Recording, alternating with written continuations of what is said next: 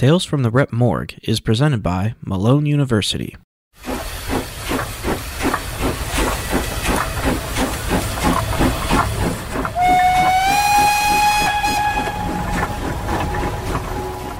Lieutenant Joseph C. Meunier's train pulled into Louisville in late September 1918 with an unwanted passenger. Lieutenant Meunier, 27, was a military doctor on leave from Camp Meade in Maryland. He had traveled to Louisville to see his mother. It would be Meunier's last visit home. Soon after getting to Louisville, the young lieutenant fell ill. A week later, on October 1st, Meunier was dead, the first documented victim of Spanish influenza in Stark County. Before it was over, the flu would kill at least 463 people in the county, a small chapter in a pandemic that infected a third of the world's population and killed 50 million to 100 million victims. Welcome to Tales from the Rep Morgue, the podcast that probes the 200-year-old archive of the Canton Repository. I'm your host, Shane Hoover.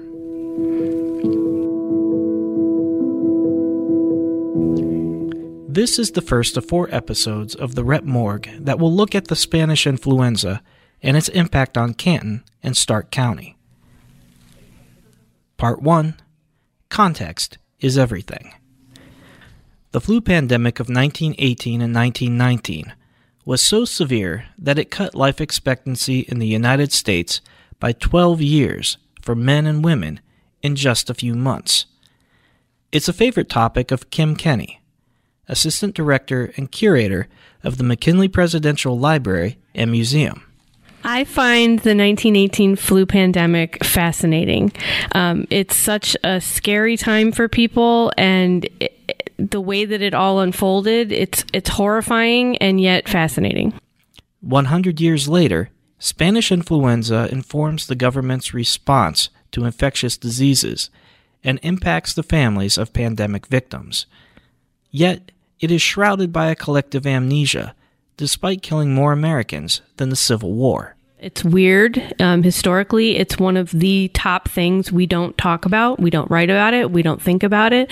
It's only recently gotten some attention where people have written books about it, but even in encyclopedias, it would mention it and kind of drastically downplay the impact and how many people were affected.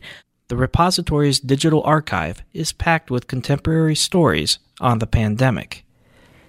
But any trip into the archives must be taken with caution. Newspaper accounts are rough drafts of history, limited by the information available to reporters and colored by their biases and prejudices. That's particularly true of the flu pandemic. Spanish influenza erupted during the final year of World War I, and you can't understand the pandemic without understanding that time. Start with the state of medical knowledge. Today we know the Spanish influenza was an H1N1 virus closely related to classic swine flu. While infecting both humans and pigs, the virus likely started as a virus in birds. But scientists had a limited understanding of viruses in 1918, and many doctors believed the flu was caused by bacteria. Doctors also lacked flu vaccines and antiviral drugs. They didn't have antibiotics to treat a secondary infection of pneumonia, nor did they have ventilators to support seriously ill patients. Then there was the war. World War I was a major factor in how the pandemic flu spread and shaped how we understand it today. The Spanish influenza didn't come from Spain, despite the name. In fact, it might have started in a desolate corner of Kansas, although no one knows for sure. But Spain got the naming rights because it was one of the few neutral European countries during the war, and its press wasn't censored, so early reports about the flu came from Spain. The war also shaped the early spread of the flu in the United States. The first cases were in military camps. Then the virus spread to the civilian population. Of the 675,000 Americans who died in the pandemic, 43,000 were in the military. The war setting also restricted reporting on the flu. At a Centers for Disease Control and Prevention conference on the pandemic, historian John Barry said the flu struck at a time when patriotism was more important than truth. No one wanted to hurt morale or be accused of doing so. According to Barry, national, state, and local officials told half-truths or outright lies about the flu. One moment, they would say the disease was nothing to fear. Then they would close all of the businesses, and people would start dying. Newspapers were not immune to wartime pressure. Some wrote about the flu when it was far away, but went silent when deaths came to their own city. It's hard to know if the repository pulled its punches. The paper certainly repeated the denials and assurances of health officials, but it also published daily lists of flu victims. Part 2, when we come back. Malone University is proud to be Canton's university with more than 50 programs that lead to careers in all fields. Finish your degree or earn your advanced degree through our adult programs. Find out more at www.malone.edu. Part 2. Over there.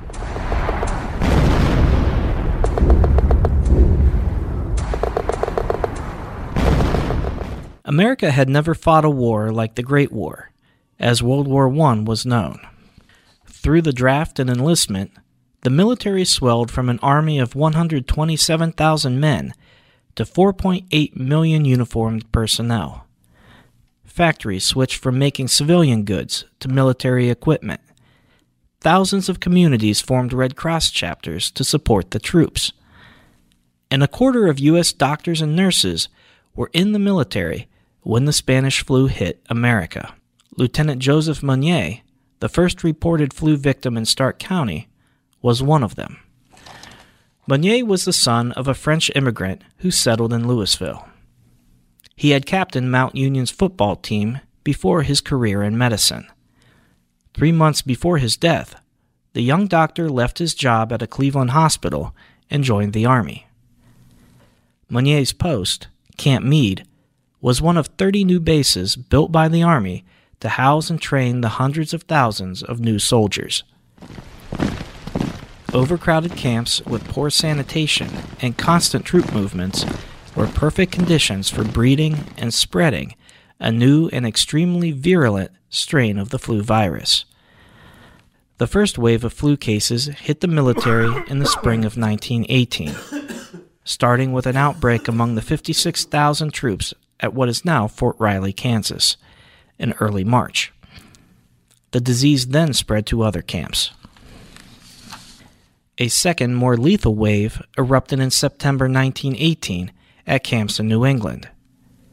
The disease was brutal. Patients turned blue as they tried to breathe with fluid-filled lungs. Violent coughing broke their ribs. Patients bled from their noses and sometimes from their mouths, eyes, and ears, although the most extreme bleeding likely was caused by overdoses of aspirin. Dr. Roy Grist, a physician at an Army camp near Boston, wrote a friend about the terrible disease at the end of September. These men start with what appears to be an ordinary attack of la grippe or influenza, but when brought to the hospital, they very rapidly develop the most vicious type of pneumonia that has ever been seen. It is only a matter of a few hours then until death comes. It's horrible. One can stand it to see 1, 2, or 20 men die, but to see these poor devils dropping like flies? We have been averaging about 100 deaths per day. It takes special trains to carry away the dead. For several days there were no coffins, and the bodies piled up something fierce. It beats any sight they ever had in France after a battle. Dr. Roy Grist. The flu is generally most dangerous for the very young and the old, but Spanish influenza hit young, otherwise healthy adults. Nearly half of pandemic deaths were among adults ages 20 to 40. Canton servicemen were among the early victims. A couple of days after Lieutenant Meunier arrived at Louisville in late September, the repository reported the death of Emil Lockman, a 26-year-old sailor at the Great Lakes Naval Training Station in Chicago. On October 2nd, the day after Meunier's death, the repository noted the passing at Camp Gordon, Georgia, of Sergeant Bert Baker, a 21-year-old who used to run a linotype machine at the newspaper. The next day's paper reported the death of Lieutenant John C. Bowman, a local doctor posted to a naval hospital in Philadelphia. The flu also raged through Camp Sherman near Chillicothe, Ohio. By October 4th, almost 4,000 flu cases had been reported at Camp Sherman, and another 350 cases were reported in the nearby town. Carl F. Lennis, a 25-year-old medical student from Canton, was among the first flu deaths at Camp Sherman. 2 months earlier, he had gone to the camp as an assisting surgeon at the base hospital. When word reached Canton that Lennis was ill, his mother and sister left for Camp Sherman. They were with him when he died, the paper reported. Whether they got sick, too, is unknown. Lennis was among the more than 1,700 soldiers who died at Camp Sherman. Authorities stacked their bodies in a makeshift morgue at the Majestic Theater in Chillicothe. During embalming, undertakers drained so many fluids down an alley next to the theater that it was called Blood Alley. By the end of October 1918, at least 21 soldiers and sailors from Canton, including several doctors, were dead from flu, many of them at Camp Sherman. Part 3, when we come back. Malone University is proud to be Canton's university with more than 50 programs that lead to careers in all fields. Finish your degree or earn your advanced degree through our adult programs. Find out more at www.malone.edu. Part 3, Gathering Storm.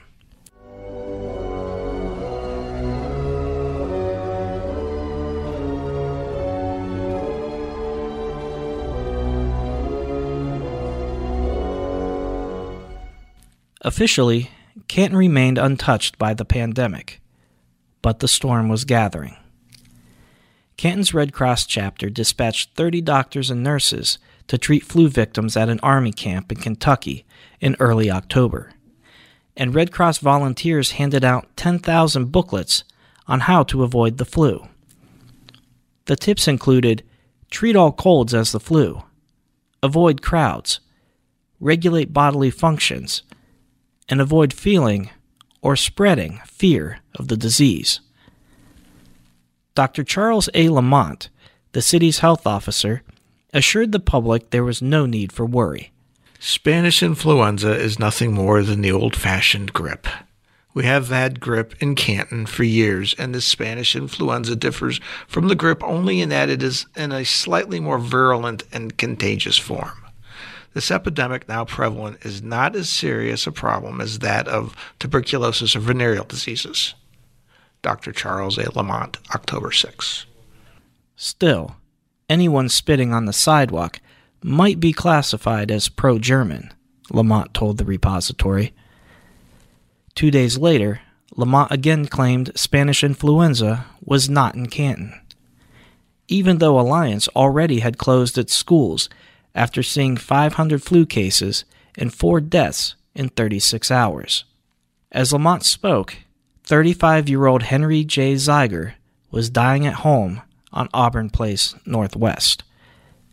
Zeiger, an engineer and director of the Zettler Building Company, had been sick for a week. His wife, parents, and 2 sisters also were ill. Spanish influenza was in Canton, and it had started to kill. Thanks for listening to the Rep Morgue podcast, and special thanks to our voice talent for this episode, Dwight Keir and Ed Pritchard. You can check out the show notes for this episode and listen to other episodes of the Rep Morgue at cantonrep.com. Our theme music is Blind by Mydon. Next time on Tales from the Rep Morgue, presented by Malone University. You could be a perfectly healthy person, and then within 24 hours, you could be dead.